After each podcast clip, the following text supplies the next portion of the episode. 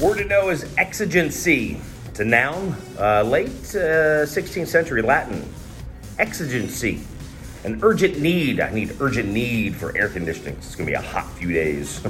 a crisis that requires immediate action. Getting inside and getting out of the heat.